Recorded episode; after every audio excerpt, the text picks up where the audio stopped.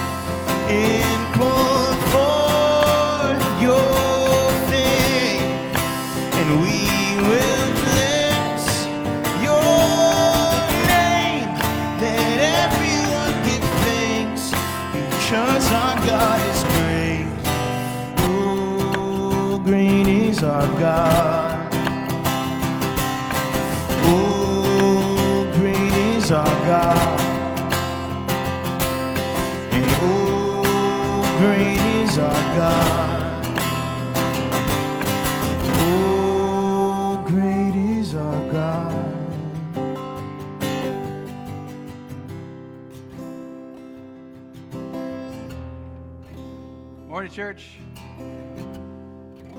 So there is something important for you to know, and it is the story that you are in. And we're all telling ourselves that we're in a certain story. And what we find today is that we're in a story that is a bit tragic. Well, it's very tragic, actually. But the ending is not tragic. And the way through is a life that has a lot of ups and downs. Sometimes more downs than ups, but the story is this. Eden has been lost, but we have a God who's bringing us back in. And as soon as we're back in, Here's the story you're in. As soon as you're back into Eden, he sends you right back out to build Eden and expand upon what you experienced as you were brought into Eden. In other words, we're trying to get to the presence of God. And as we get to the presence of God, Eden has been deposited spiritually in us. And then by spiritual Eden being in us and in enough around people around us, actually we begin to produce glimmers of Eden on the earth. It's a beautiful picture. That's the story that the Christian is in. So let's enter that story. Let's see ourselves in that story. And let's do the work that is required of us in that story. All right? So let me read to you. This is from Psalm 103. This is our call to worship God. And by the way, so this is something I want you to see about this psalm. It's about experiencing the presence of God in our innermost being. And it's something spiritual. It's something that's not material. And it's an important place to be if you are going to get into Eden, if you're going to venture further in. So let me read it. Praise the Lord, O my soul. All my innermost being, praise his holy name. Praise the Lord, O my soul, and forget not all his benefits, who forgives all your sins and heals all your diseases, who redeems your life from the pit and crowns you with love and compassion, who satisfies your desire with good things so that your youth is renewed like the eagles. Father, we pray that in our soul, you would take hold of us and you would lead us to venture further into Eden, further into the innermost parts where we might experience you like we have not yet. And let what is true of us now spiritually that we have found and discovered in Eden, let us take that out into the world so that we might build a society of love and wisdom so we might see Eden come just a little bit more than it is right now. God, let us take on this good work. And we pray all this in Jesus' name. Amen.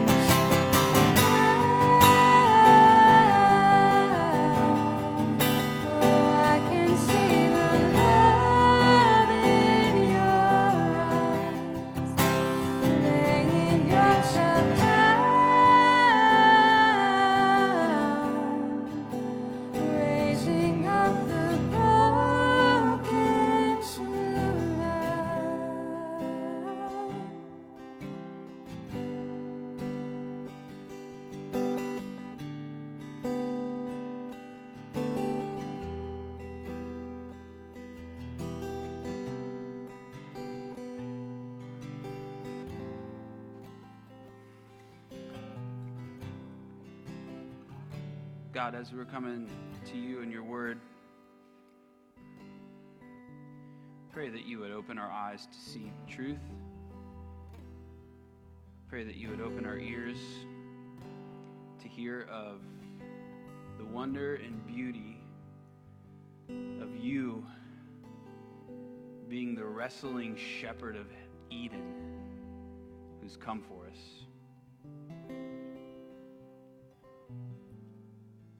God, we need you. We need you more than we know.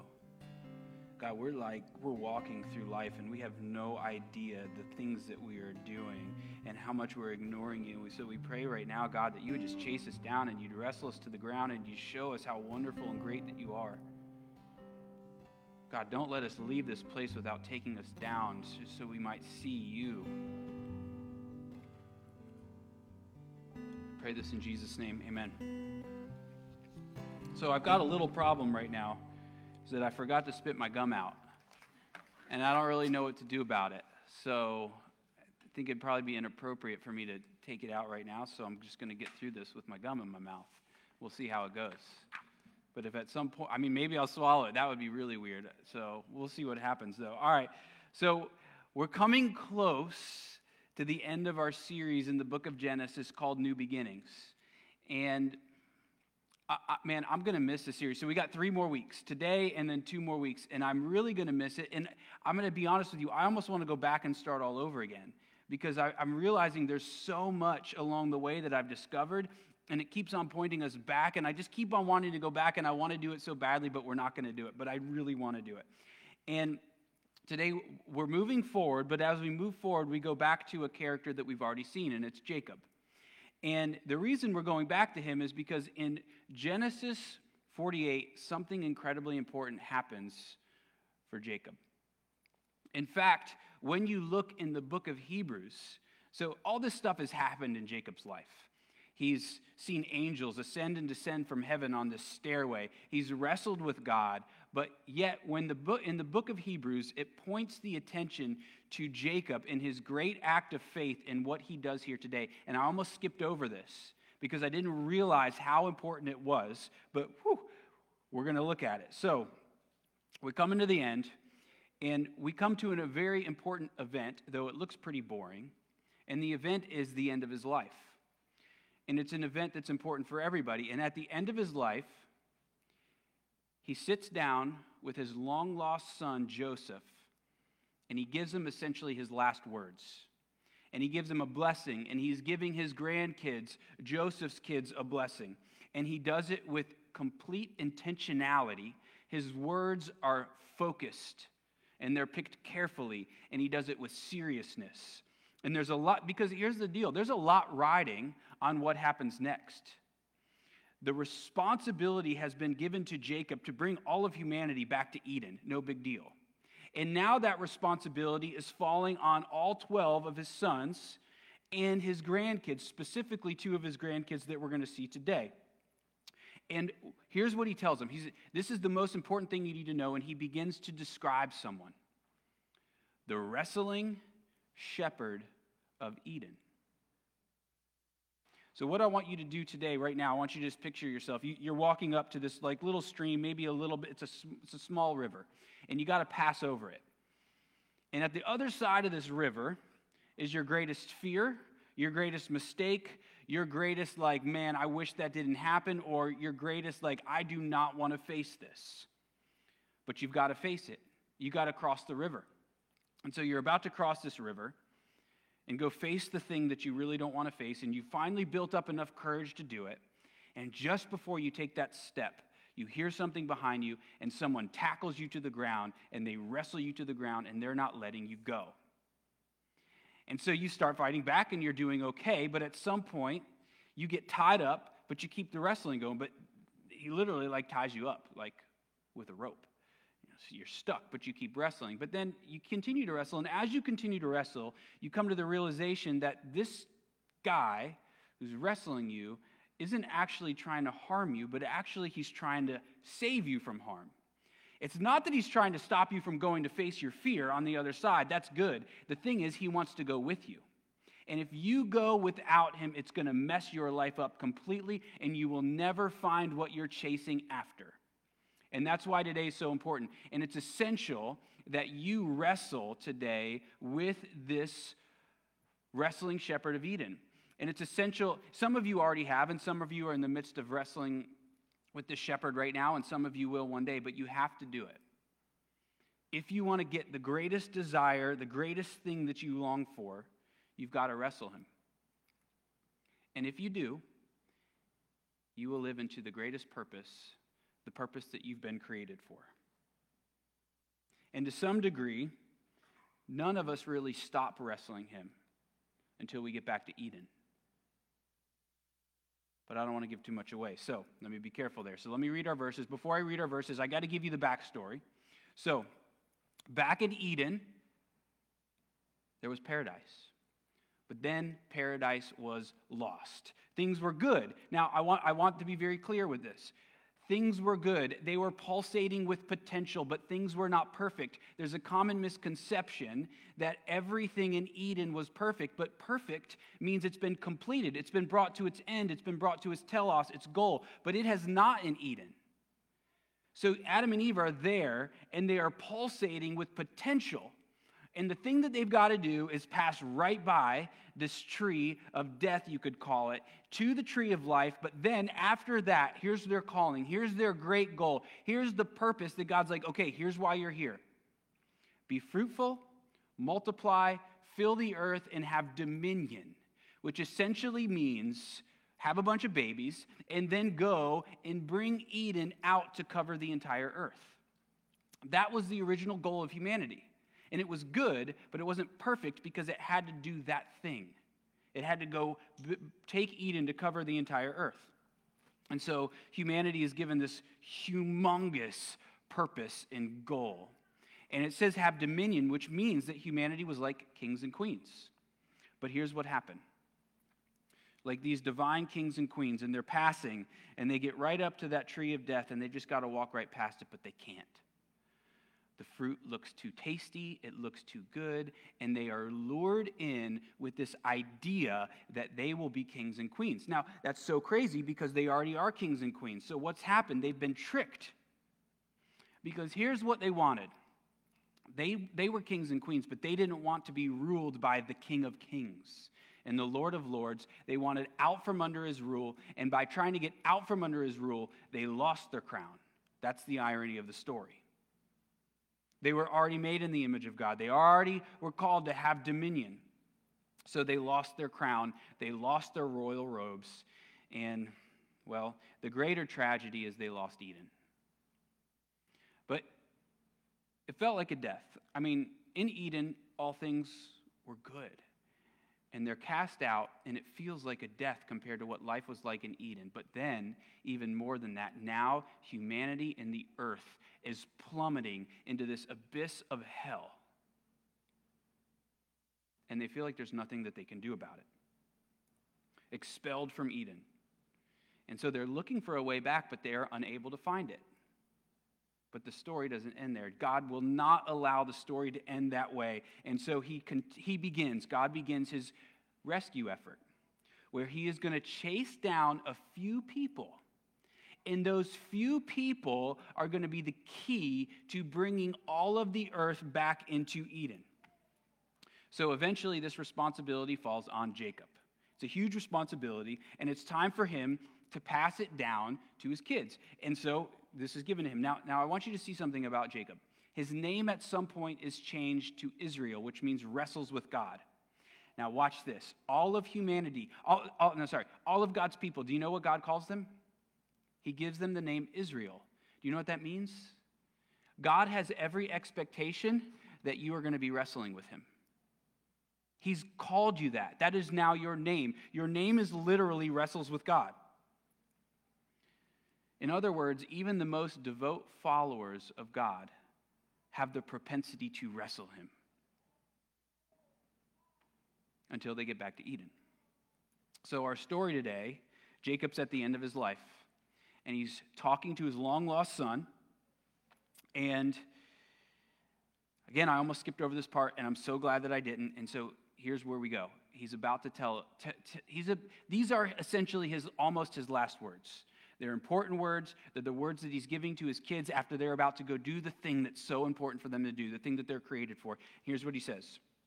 And Jacob said to Joseph, God Almighty appeared to me at Luz in the land of Canaan. So this is where the wrestling happened. So he's looking back at his life. So this is where he wrestled with God. And God blessed me and said to me, behold, I will make you fruitful and multiply you. This is the original calling of Adam and Eve, be fruitful, multiply, fill the earth. And I will make of you a company of peoples and will give you this land to your offspring after you as an everlasting possession. These are rumors of Eden.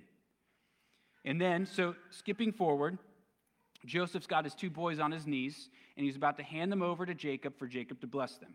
So Joseph removed them from his knees, and he bowed himself with his face to the earth. And Joseph took them both, Ephraim in his right hand towards Israel's left hand, and Manasseh in his left hand towards Israel's right hand, and brought them near to him. And Israel stretched out his right hand and laid it on the head of Ephraim, who was the younger, and his left hand on the head of Manasseh, crossing his hands, for Manasseh was the firstborn. And he blessed Joseph, and he said, now here we go. And God, before whom my fathers Abraham and Isaac walk, the God who has been my shepherd all my life long to this day, the angel who has redeemed me from all evil, bless the boys. And in them let my name be carried on, and the name of my fathers Abraham and Isaac, and let them grow into a multitude in the midst of the earth. When Joseph saw that his father laid his right hand on the head of Ephraim, it displeased him. And he took his father's hand to move it from Ephraim's head to Manasseh's head. And Joseph said to his father, not this way, my father, since this is the firstborn. Put your right hand on his head. But his father refused and said, I know, my son, I know. He also shall become a people, and he also shall be great. Nevertheless, the younger brother shall be greater than he, and his offspring shall become a multitude of nations. All right. Jacob is reminding his long-lost son, Joseph, of the reason that God has chose them, and that God has chose them, brought them to be the ones, the special people who would bring all of humanity back to Eden, to be fruitful and multiply and fill the earth and be these divine kings and queens who lead all of humanity back into Eden. That's what Jacob was talking about in verse 3 and 4 and verse 16. So in the beginning, look at this. In the beginning, humanity had one giant goal, to spread Eden over all the earth. Now, humanity has two giant goals. First, we got to get back to Eden. Second, once we're back in Eden, then we take Eden and bring it out into the earth. Now, these words that are spoken to Jacob are meant to be spoken to you today. And it's fascinating. This is what blows my mind. So many Christians don't feel like they have a purpose and a calling in their life. They feel like they don't know what to do with their life. And it's amazing because it's right here. You have two main goals as a Christian.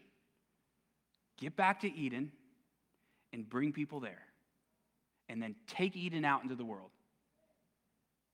And this is an amazing discovery for you. If you didn't know that today, it's an amazing discovery because it's going to flood purpose into your life.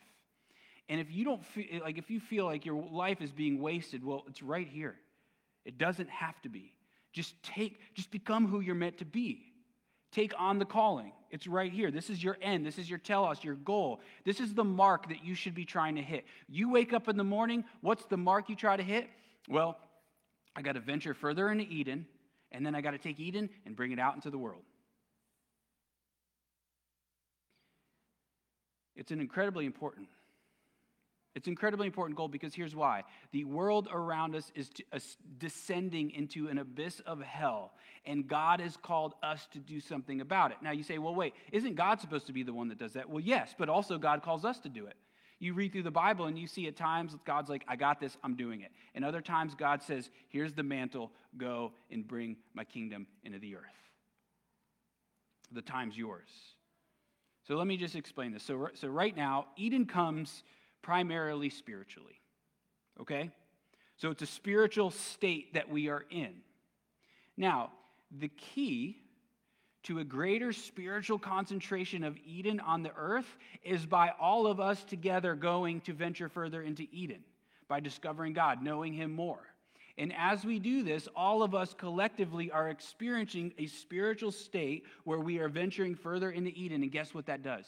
That creates a society of people, a group of people who seek to bring Eden upon the earth by creating this society of love and of wisdom and of justice and of good, because we ventured in deeper and deeper into Eden. So this is about experiencing the presence of God. And it's a voyage to God. So we take Abraham, go back to Jacob's grandfather. Abraham is called to go out into the unknown, go find the promised land, Eden. But here's the thing.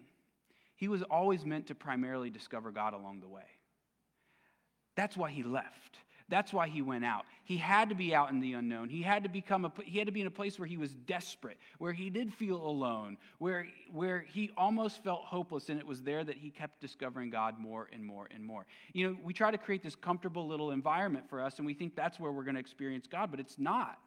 It's when we go out and things are out of control, and we have no choice but then to cling to God, and those are the times when you discover Him most.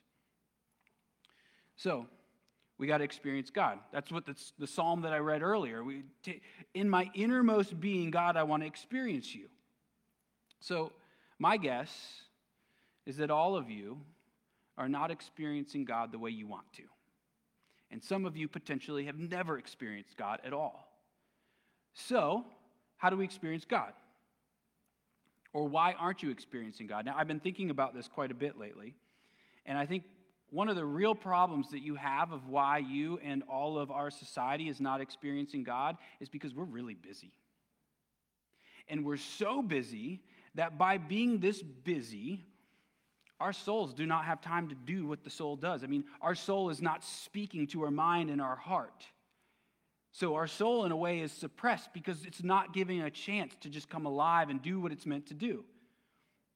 So if you want to experience God more, you want to venture further into Eden, you've just got to rest a bit. So if you look in the Old Testament, we have one word and it's rest, but in the Old Testament, there are two words for rest. One word is about just like kicking off your shoes, sitting on the couch, and just relaxing a bit. And some of you have not done that in a very long time. And the second word is about the deep rest of the soul. Now, here's what the Bible's telling you. If you want to get to the deep rest of the soul, you just got to rest your body first. You got to give yourself a chance to just like be at ease, just chill out a bit, and it's then that your soul starts activating and starts teaching your mind and your heart how to think and feel. It's fascinating. So if you want to experience God more, you have to venture further into Eden, and if you're going to venture further into Eden, you just got to rest. This is what today is about. Today's called the Sabbath, and it's about rest. It's about setting aside a time where you are resting so that you can get the deeper rest of the soul. Here's the thing, the degree that you're connected to God is the degree that you can go bring Eden out into the world. What the world needs most from you is to rest. The world keeps screaming at you, work harder, work harder, work harder. And what the kingdom of God is saying is, if you will just rest, you will do so much good in the world. So, you got to venture further in Eden. Sabbath is so important for you. And it makes sense. I mean, well, I'm skipping that. Here's the problem, though. Here's the greater problem. So you venture, you start resting, and you take your day, and you're just sitting there, and you're like, okay, let me venture into Eden. And you find something. You start trying to venture into Eden, and it's a really dreadful realization. You can't get to Eden. You can't get there. So you start resting, you start doing the thing that the Bible's telling you to do to rest a bit, and you realize that you cannot get to Eden, and that's terrifying because your job is to save this world from the abyss that it is falling into. So, how do we get there? Well, I'm going to tell you this. Jacob did not meet God by looking for him. He did not find God under a rock, and he did not find God underneath some truth. What he found when he found God was when God wrestled him to the ground. And you see, there it is. You're never going to find Eden. The story of the Bible is not some success story of humanity going for this search, this voyage to go find Eden and succeeding. The story of the Bible is humanity searching for Eden, unable to find it, and so the God of Eden comes and wrestles us to the ground and shows us where Eden is, or brings us there. How do we know that? How do we know that that's what God has done? Because God is a shepherd. And this theme now permeates all the way through this entire story. So in our story, Jacob calls God a shepherd. Do you know this is the first time that God is referred to as a shepherd in the entire Bible? And it starts here, and it does not stop talking about how God is a shepherd. So do you want to know what happens when a sheep runs away from the shepherd? The sheep gets lost, and the sheep cannot find its way back. And not only can it not find its way back, but it has no intention of getting back home. In fact, it doesn't want to get back home. So there's a shepherd who became a pastor, and he talked about what it was like for a sheep to be found. And here's what he said. The sheep hates it. Sheep does not want to be found. The sheep just wants to keep running. And so a good shepherd will chase the sheep down, tie it up, throw it over his shoulders, and carry that sheep back to his home. Now, Jacob is a shepherd. That was his job. So Jacob has, it's very powerful imagery because he knows very much so what it is like, what it looks like for a sheep to be wrestled to the ground. And it looks exactly like he experienced with God when God wrestled him to the ground. And that is why he called God a shepherd, because God comes and he wrestles him to the ground. And do you know when it happens to him? Do you know when God wrestles him to the ground? So Jacob is about to face his biggest fear. He's about to face his older brother. And in the past, he stole his older brother's birthright, so his older brother tried to chase him down to kill him. So he's basically kicked out of his house, and he goes, and he leaves. And Jacob has to face him, because Jacob, on the other side of this, so he's at this river, we talked about this river earlier, and he has to cross over this river, and then that on the other side of the river is where Canaan is. That's the promised land. That's where Eden. That's what Eden represents. But before he gets there, he's got to face his brother. He's got to face his biggest fear. He's got to face his biggest foe. And watch this. Before he goes, he sends all of his livestock, all of his family, his wives, his children. They all go, and he's sitting there alone by himself, a theme of Joseph's or Jacob's life. And he's alone. And he's working up the courage to do the thing that he doesn't want to do, but he's emptied. He's emptied of everything. And the river, do you know what the river's called that he's about to cross? It's called, in Hebrew, it means emptied. I mean, this text is screaming at us that Jacob has nothing. And it's then that he's been emptied, that he's about to face alone his greatest foe. And before he crosses over, he hears something behind him. And someone runs, tackles him to the ground, and starts wrestling him. I mean, I don't know what he's thinking. It's got to be this weird experience. And he can't figure out who it is or what it is, and it's wrestling him to the ground. And then at some point, it turns out it's God. At some point, God touches his hip socket, and it comes out of place. Now think about this. I didn't see this before. Jacob will never be able to walk the same again. God has just tied him up like a shepherd. And he's throwing him over his shoulder. He's making it known that he's a lost sheep. He was never going to get to Eden unless God came. Now, here's the thing. God did not want Jacob to go face his greatest fear alone. And he knew, like Jacob, like a sheep, would continue to run. And so he puts his hip out of his socket. He ties him up. And then it's God with him who is carrying him across this river to go face his greatest fear. Not alone, but with God. Listen to this, Psalm 23. The Lord is my shepherd, I shall not want. He makes me lie down in green pastures. He leads me beside still waters. He restores my soul. He leads me in paths of righteousness for his name's sake. Even though I walk through the valley of the shadow of death, I will fear no evil, for you are with me. Your rod and your staff, they comfort me. What does Eden represent? Your greatest desire, your greatest goal, your greatest telos, the thing that you're trying to get to, your greatest want. What does it say?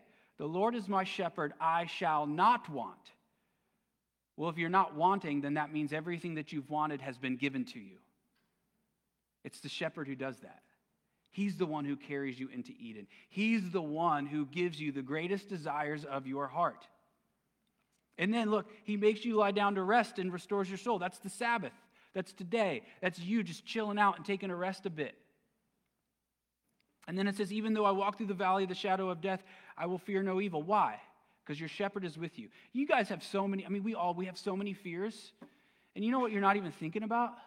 I'm going to even make you even more fearful if you're a fearful type person. You're not thinking about death. That's your greatest foe.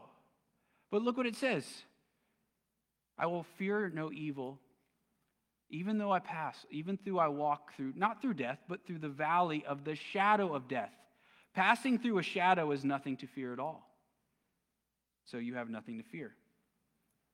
You have something raging deep in your soul, and it's a longing for Eden, and you will never get there without the shepherd. You will continue to be lost. So here's what we do, though. This is what humanity does. It's what Jacob did. You look for Eden under every rock, of success, under every rock of love, under every rock of this comfortable little life, hoping that it will give you the green pastures and the still waters, but it will never deliver for you. It's always a phony Eden. So look what happened to Jacob. He was emptied of everything. And like Jacob, you have to be emptied. You have to realize you can't get to Eden. And you got to look at your life and you got to realize that you are desperately chasing Eden here in this world and it's not going to deliver for you. You got to open your eyes to what you're doing. You're doing it every single day. I'm doing it. We're all doing it. And what we have to do is we have to be drained of all hope of thinking that we're going to find Eden here. And as soon as that happens, as soon as you're emptied of all power, and you become like you feel homeless and hopeless, that's when the shepherd comes and tackles you from behind, ties you up, and carries you into Eden. Because you finally realize you can't cross over. That's what Jacob had to realize. But he takes you up to the gates of Eden, and there becomes another problem. You can't get in. All of your hopes are right there before you, the gates ready to open up, but you can't get in. There's a payment that must be paid, and the payment is beyond you. The debt's too high. So, but then the gatekeeper says, oh, wait. Somebody paid for you. Now look at verse 16. It says, the angel, that is Jesus pre-incarnate, as the shepherd has redeemed Jacob from all evil. Now this word redeemed in Hebrew, it has to do with you having a rich family member. And you're poor.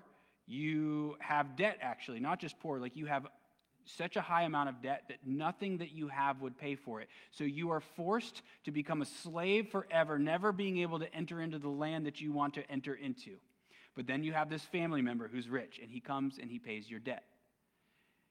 This is exactly what the shepherd is coming to do. He's coming to pay the debt. And so the gate opens up. You are spiritually bankrupt speaking, and the shepherd comes and pays your way in. Now, who did it? Well, it's the one who walked in the cool of the garden with Adam and Eve. It's the friend of humanity, the Son of God, the wrestling shepherd of Eden came to pay for it. But he didn't just come to get you in. He came to pay your way in. All right, so you're in. Goal one, we're back. We found Eden. Now we can get back to the original calling of humanity and save this world from sinking into the hell abyss that it is seeking into. So we start bringing Eden on the earth. So how do we do that? Well, you got to understand the pattern of the kingdom. And, it's almost comical and purposefully opposite of the patterns of this world. So what are the patterns of Eden? Well, it seems like there's a full frontal attack on the norms of the way that this world are. It's like, hey, we decide that this is how this should go. And God's like, nope, actually, it's the exact opposite of what you were thinking. In other words, we think, we're looking for who would be the best person to bring us back to Eden. And God says, whoever you're looking for, look for the opposite. Find the biggest person that looks like the biggest loser, and that's the one that I'm going to use to bring humanity back to Eden. It's exactly what Jacob does with these his two little grandsons. Now, this is probably why this is his greatest act of faith.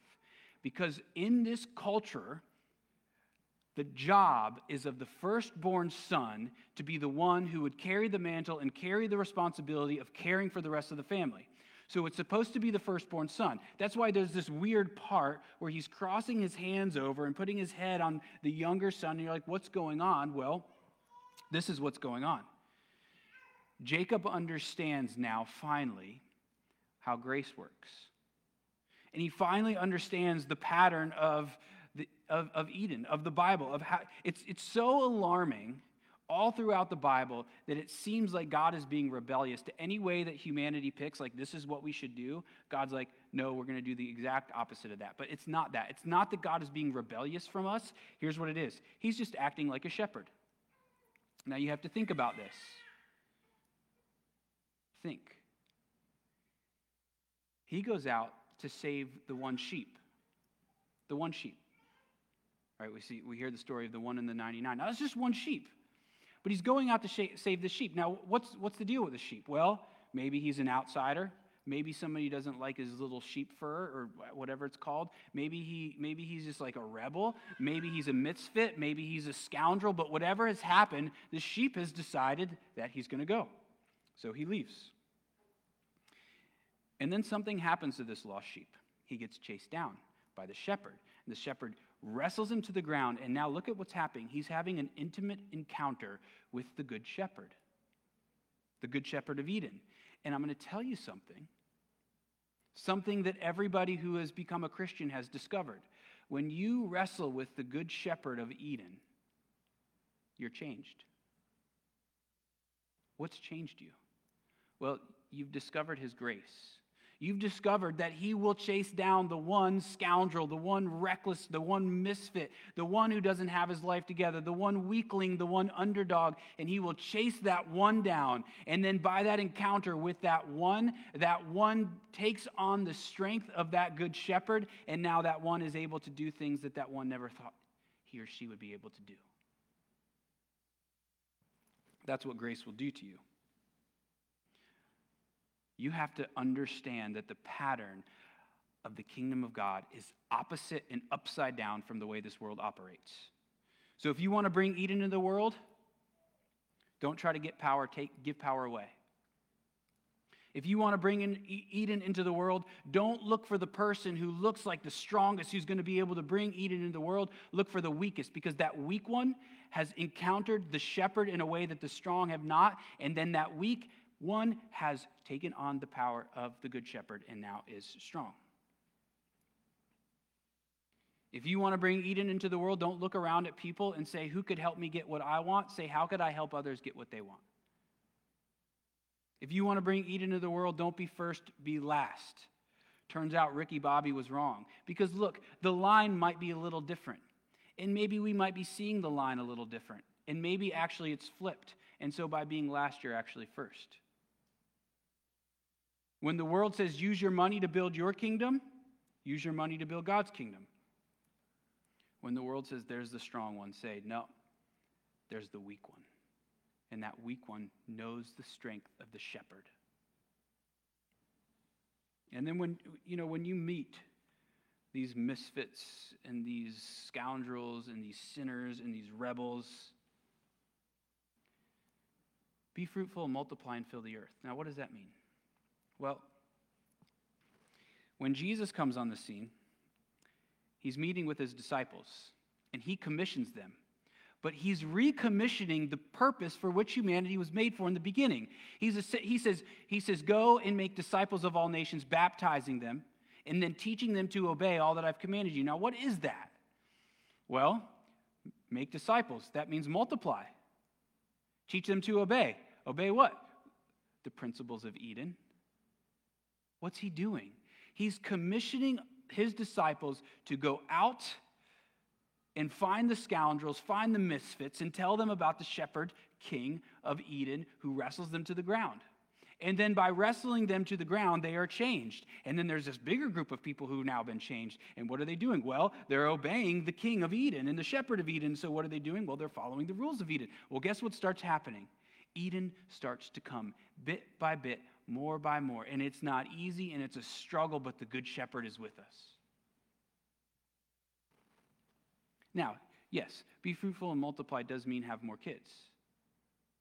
But look, it means something else. It means what Jesus said. In fact, Jesus gives it its true meaning. Bring people back to Eden. First, for us. In other words, you can be a father or a mother even if you can't have kids. Even if you're never married. That's how Paul sees himself, the Apostle Paul. He goes out and he finds the lost sheep, and he brings them home, and he calls himself a father to them. So how do you do that? Like, how do you go do that? Well, stop looking for the strong people. Look for the people who've been emptied. Look for the people who are hopeless. Look for the people who feel like they have nothing. Look for people who are at their wits' end. Those are the people that are ready to meet the shepherd. And so it's like all you got to do is whisper his name. And as soon as you whisper his name, he comes running up behind him, tackles them to the ground, puts their hip out of joint so they can never run away from him again, and he carries them into Eden. That's what the world needs.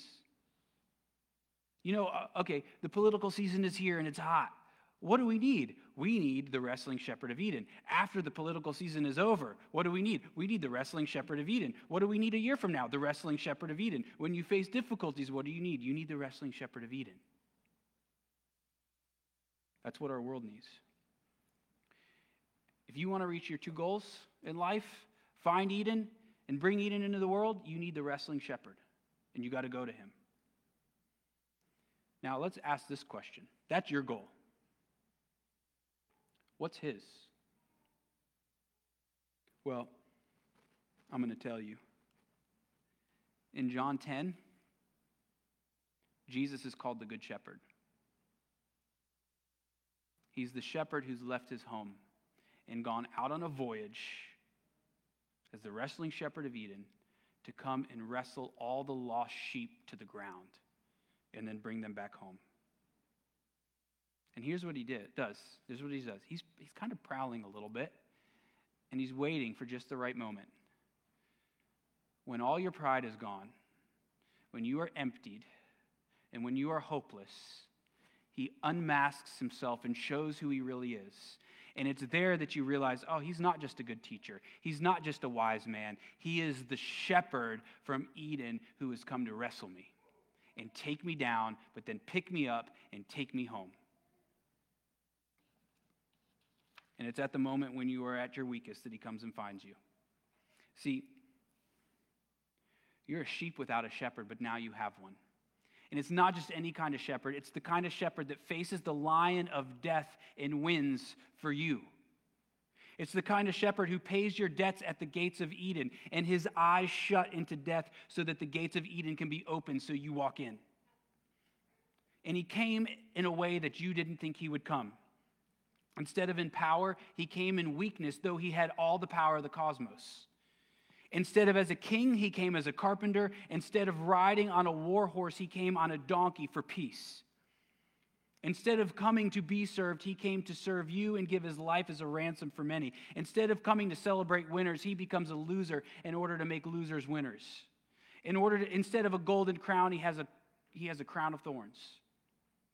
And instead of a castle, he got a cross. And instead of life, he got death, so that the gates of Eden could be opened up to you and you might have life as you've longed for it to always be.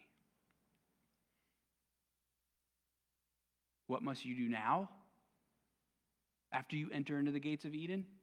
Well, I told it to you in the beginning. As soon as you get in, he says, come on, let's get back out. Like, oh, I just got here. Nope, come on, we've got work to do.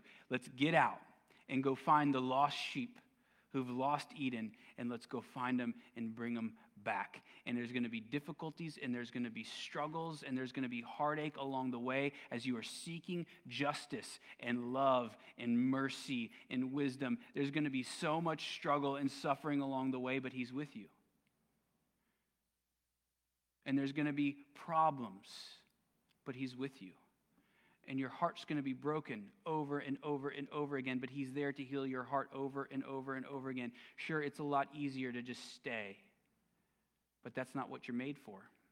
The original purpose, your original end, your original telos, your original goal is to bring Eden out into the world. So why do we do it? Well, because he's come for us. And because it's the way you're wired, just live into it. Go live into the adventure and stop being so boring and just go live into the adventure that God has created for you. It's difficult, but he's with you. Some of you are so stressed out that I said that, and some of you are excited. Well, you guys get together, and the excited people can pull the stressful people out, all right? All right, I'm praying for us. God, make us into these people. Help us understand the story that we are in. It's not a story that ends in death.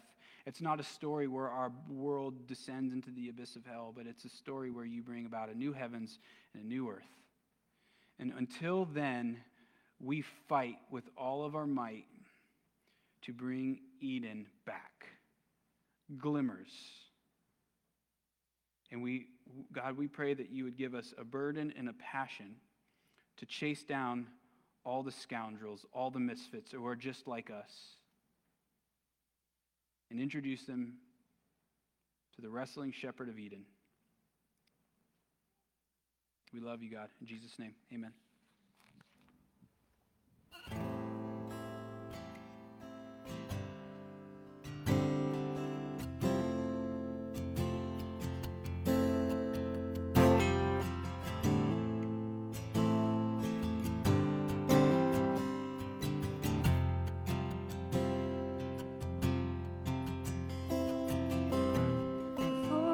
Spoke a word, you were singing over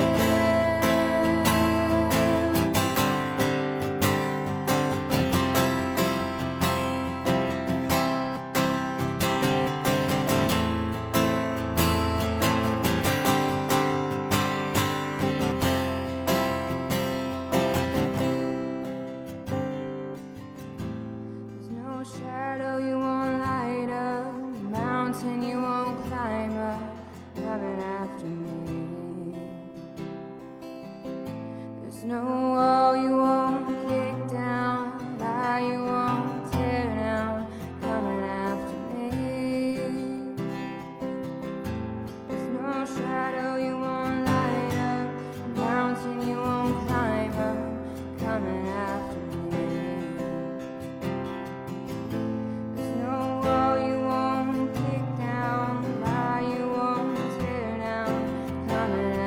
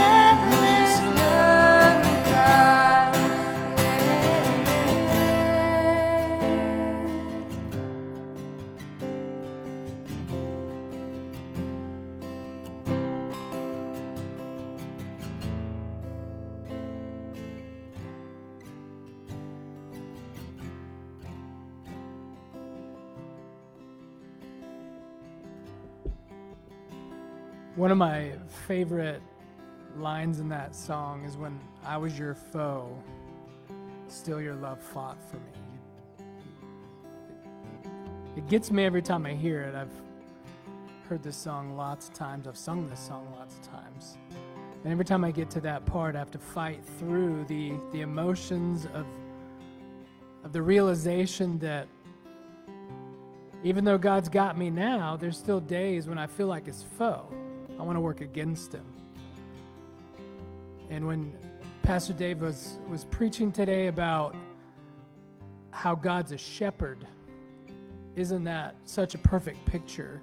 Because when I've seen shepherds, or when I think of a shepherd, it's constant adjustments, it's constant leading, it's constant, hey, come back here.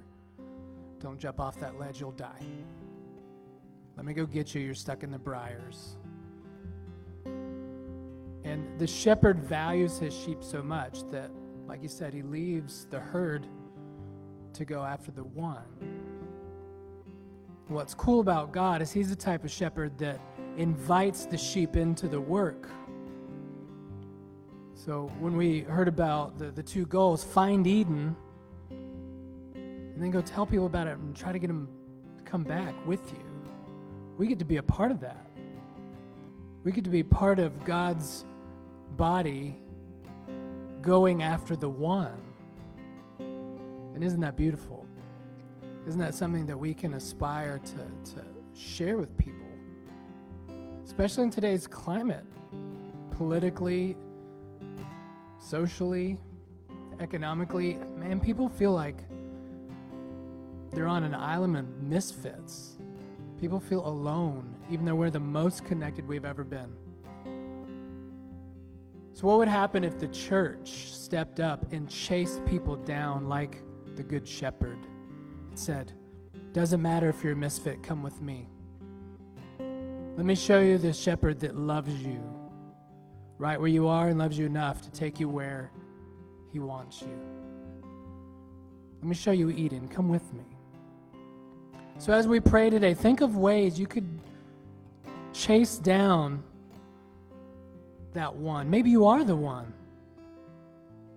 It could be that you're sitting here right now saying, man, I'm the one. I don't need to be doing the chasing. I need to be chased. Well, let God find you. So as we pray, think of maybe who, think of how, think of in your everyday Monday through Saturday lives what it means to be a part of God's body that goes after the one. Let's pray. Father, we thank you that you're so good that you chase down your foes to make them your family. Lord, and you sent Jesus to be the ultimate example and power to do that for us as your image bearers, as the ones that you've crowned creation with. Lord, Christ taught us to pray, let your kingdom come on earth as it is in heaven. Help us to seek Eden in that way in everything we do. Help us to paint pictures of the beauty of your kingdom with our lives through our jobs, our hobbies, our families, the way we rest, the way we work, so that when people are around us, they can't help but notice. Help us to use the reality that we're all misfits to argue against the schemes of the adversary that says, you're not good enough. And say, yeah, you're right, none of us are good enough. But God still uses us to chase down the one. Lord, we thank you that you're the good shepherd. We thank you that you include us in that shepherding. And we thank you for the lengths that you have gone through Jesus to make us yours. Help us to remember that in unique ways all throughout our lives. We pray this in Jesus' name. Amen.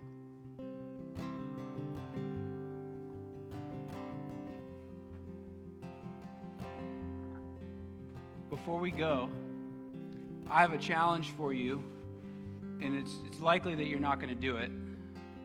But I'm going to give you the challenge anyways, because maybe one of you or two of you will do it. We have this word and prayer challenge that we're doing where we want to call people to read the Bible and pray every day. Keep doing that. But I want to ask you to just try being really, really stubborn and just open up the Bible and don't put it down until you feel like you have finally gotten to the place where you have gone further with God, or you have experienced his presence.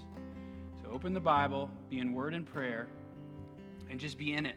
Like, go to the Psalms, just go to the Psalms, and just start reading, and just keep reading until you've experienced the presence of God. Just be stubborn about it. Like, God, I'm not going anywhere until you, maybe God's going to see how stubborn you are. I don't know. Maybe you'll be reading into 3 a.m, I don't know, but do it anyways. Like, just try it. So that's the challenge. Most of you won't do it, but maybe a few of you will. But I hope you all do it. So, all right. So that's our announcement. That's it. Just one challenge. Go read. Because here's what's going to happen. You're going to do it, and you're going to read, and you're going to be like, oh, look, it's happening. Like, I'm being brought further into Eden. What am I supposed to do here now, God? Well, he says, now go back out. Go back. Go build my kingdom. All right. Yeah. Make sure to connect with people. Hi, online live streamers. We love you guys. We miss you. Connect with people on the live stream if you haven't been. If you'd like to give, there's buckets that you can give on the way out, or you can give online. It's info on the screen. And let's just go. And let's go seeking God. And by doing that, we venture into Eden. And then let's go and build Eden on the earth. Okay? Deal? That's the job of the church. All right. Bye.